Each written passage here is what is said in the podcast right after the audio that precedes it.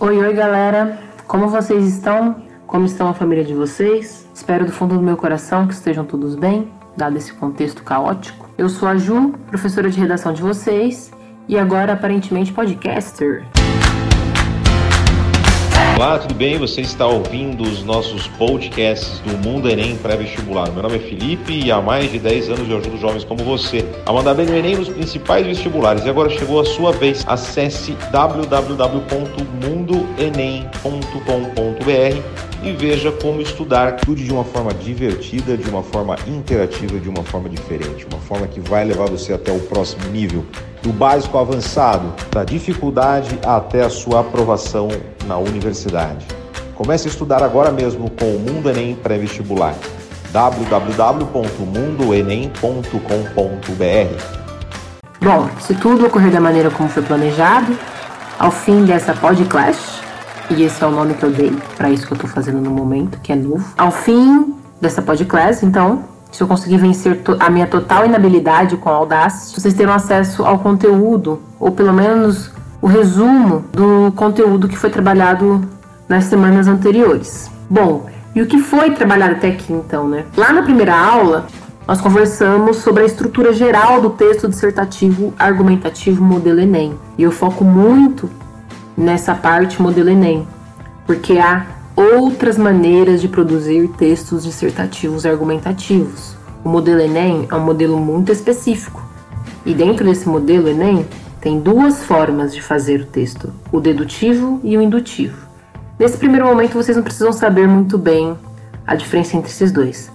O que eu vou ensinar para vocês é o modelo dedutivo, em que a tese é apresentada lá no primeiro parágrafo na primeira aula, então, a gente conversou sobre a estrutura geral do texto dissertativo argumentativo e qual que é a estrutura geral de um texto dissertativo argumentativo modelo Enem. Eu sempre começo falando do mais básico. E o mais básico é: o texto dissertativo modelo Enem tem idealmente, foquem no idealmente, quatro parágrafos. O primeiro parágrafo é a introdução. Nos parágrafos intermediários, né, o parágrafo 2 e o parágrafo 3, são os parágrafos de desenvolvimento. E o parágrafo 4 é a conclusão, que no caso do modelo Enem, exige de vocês uma proposta de intervenção. Beleza? Então, resuminho: quatro parágrafos idealmente. O primeiro, introdução. O segundo e o terceiro, desenvolvimento. E o quarto, conclusão. Beleza? E o que vocês devem fazer em cada parágrafo? Isso que nós trabalhamos nas duas aulas anteriores, né? Eu ensinei um pouquinho sobre o primeiro parágrafo e quais são as partes constituintes.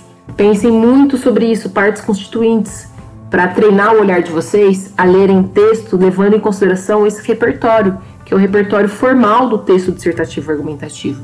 E o que eu quero dizer com aspectos formais? Eu costumo dizer que os aspectos formais de um texto dissertativo argumentativo é como se fosse um alicerce Sabe o alicerce de uma casa, aquela estrutura que não deixa a casa cair, que é encontrada em várias casas, independentemente se foi feita por um arquiteto ou não?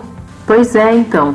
Pense que o alicerce do texto dissertativo argumentativo modelo Enem é o mesmo para todos os textos dissertativo modelo Enem. Então, se você passa a ter conhecimento dessa estrutura que ela está implícita ali na constituição do texto, independentemente do tema, você vai saber como organizar seu raciocínio. Então, o conteúdo depois fica mais fácil. Não que fica mais fácil, só que se você sabe a estrutura geral de um texto dissertativo argumentativo, quais são as partes, as partes constituintes de cada parágrafo, você não vai ficar tão desesperado com o tema. Então, sem mais delongas, né? Bora entender o primeiro parágrafo, parágrafo de introdução.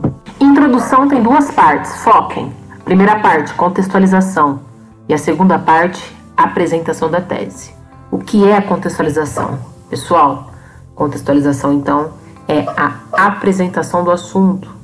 A função da contextualização é explicitar, retomar o tema. É o momento de conquistar o leitor, expor a importância, a atualidade ou relevância do assunto. É como se você se perguntasse: Meu, afinal de contas, por que é necessário discutir isso? O que, esse tema tem a ver comigo, tem a ver com o Brasil? Qual livro que eu já li? Qual música que eu já ouvi? Qual reportagem que eu já assisti na televisão, qual dado que eu já li num jornal que está relacionado a esse assunto. E aí você escolhe uma dessas, uma dessas formas, uma dessas entradas. Pense que a contextualização é uma porta de entrada para discutir o assunto. E essa porta pode ser um dado histórico, pode ser uma estatística, pode ser uma citação de um livro, pode ser parte de uma música, pode ser exemplos concretos, pode ser acontecimentos recentes, é, obra de ficção e uma incursão histórica. Essa é a contextualização. E aí, depois, feita essa contextualização, você vem para a apresentação da tese. E o que é essa apresentação da tese? Bom, a apresentação da tese, a grosso modo, é a sua opinião, é seu ponto de vista a respeito do tema. E mais para frente eu vou explicar para vocês uma das formas de você apresentar a tese, né? Uma, um dos mecanismos possíveis de apresentação de tese. Então, bora ler um exemplo de introdução. O tema é Persistência da violência contra o indígena no Brasil. Olha só a frase tema: Persistência da violência contra o indígena no Brasil. Tenta identificar, às vezes, que essa frase aparece na introdução de forma parafraseada, ou seja, não escrita da mesma forma, mas mantendo o mesmo conteúdo, né? Bora identificar então a contextualização e a apresentação da tese nesse parágrafo de introdução. Desde o início do século XXI, com o crescimento das mídias digitais, que facilitam a comunicação em escala nacional e até mesmo global, é recorrente a divulgação na internet de episódios envolvendo violência contra a população indígena. Nesse sentido, a fim de promover uma melhoria geral nesse quadro, é necessária análise e compreensão dos fatores que propiciam a persistência da violência contra povos indígenas, com destaque para a organização do Estado brasileiro, voltada aos interesses dos grandes proprietários de terra, e para a falta de fiscalização e de punição adequada à demarcação das áreas indígenas. Note que a pessoa ela fez uma contextualização baseada numa incursão histórica e também o que a gente chama de declaração verificável, né? Ela conta que ali no início do século XXI, o crescimento das mídias digitais facilitou a comunicação, de modo que hoje em dia é recorrente ver episódios, né, envolvendo violência contra a população indígena. Então a gente vê isso no Jornal Nacional, e que nesse sentido, portanto, é necessário uma compreensão dos fatores. Lembra dos fatores que eu disse para vocês da tese? Quais são os fatores que para essa pessoa contribuem para a persistência da violência contra os povos indígenas? Nesse caso aqui, ela disse que é a organização do Estado brasileiro, está voltada aos interesses dos grandes proprietários, então é como se ela dissesse que o Congresso Nacional ele direciona suas políticas para os interesses dos grandes proprietários de terras, obviamente, porque é o que dá dinheiro. Esse é o primeiro fator que contribui para a persistência da violência contra o indígena no Brasil. O segundo fator é a, falta de punição adequada àquele que violam as demarcações das áreas indígenas. Então, ela citou dois problemas, duas causas que contribuem para a persistência da violência contra os povos indígenas. E aqui vai aquela dica que é muito importante, anotem isso que eu vou dizer. Uma das formas de você encontrar a sua tese é você olhar para a frase tema, que no caso é persistência da violência contra os povos indígenas no Brasil, e fazer uma pergunta. Afinal de contas, por que, que há violência contra povos indígenas no Brasil? Você faça essa pergunta e aí depois você vai fazendo tópicos, os possíveis motivos que contribuem para essa persistência. Ou quais são as causas, né? Quais são as causas da violência contra os povos indígenas. Aí você também pode fazer uma lista, né? Com essas possíveis causas.